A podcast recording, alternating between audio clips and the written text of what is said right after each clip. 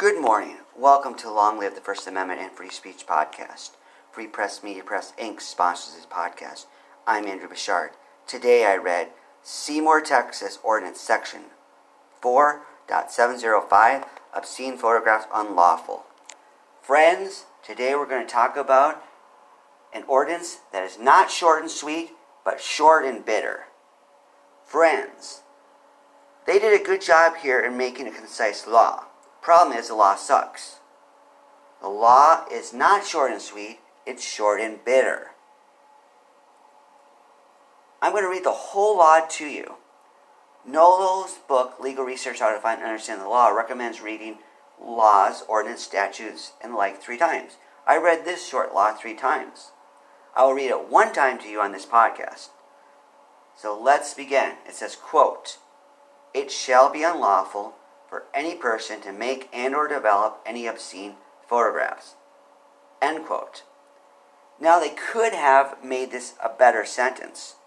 When I was in graduate school, among other things, when I wrote my thesis, my advisor told me not to use passive voice.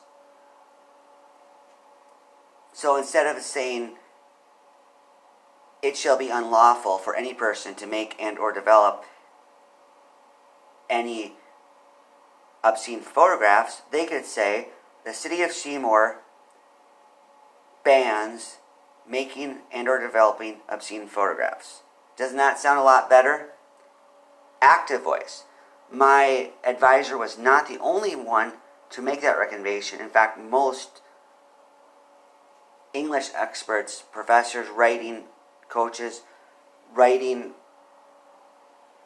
gurus, whatever you want to call them, they recommend active voice. Seymour, Texas did not use active voice. They added extra words to this by their passive voice. Unfortunately, the writing of itself is not our main critique. It is a critique. We critique where we can. Our main critique is the notion of obscene photographs unlawful. Do you think obscene photographs should be lawful? I don't imagine this flying in Austin. Now, it doesn't say anything about public display. Some of the obscenity cases we've discussed on this podcast reference one case involving a Georgia case, which was considered a landmark case where they ruled you cannot transport obscene materials, but you can use it in your own home. So I don't know how this would pass constitutional scrutiny. If you want to develop obscene photographs in your home, that should be okay. This law doesn't say it can't, one can't distribute or sell obscene photographs. It just says make or develop. So it'd be awesome to see someone challenge this law. I don't know where Seymour, Texas is, but if you challenge this law, maybe Seymour, Texas could make history.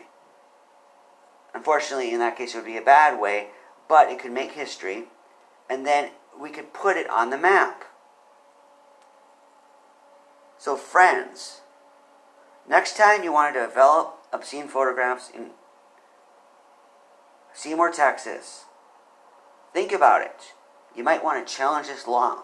In doing so, might earn yourself a place in First Amendment heaven, provided you have not committed any disqualifying offenses. So, friends, let's point out laws like this, let's analyze laws like this, and let's keep fighting.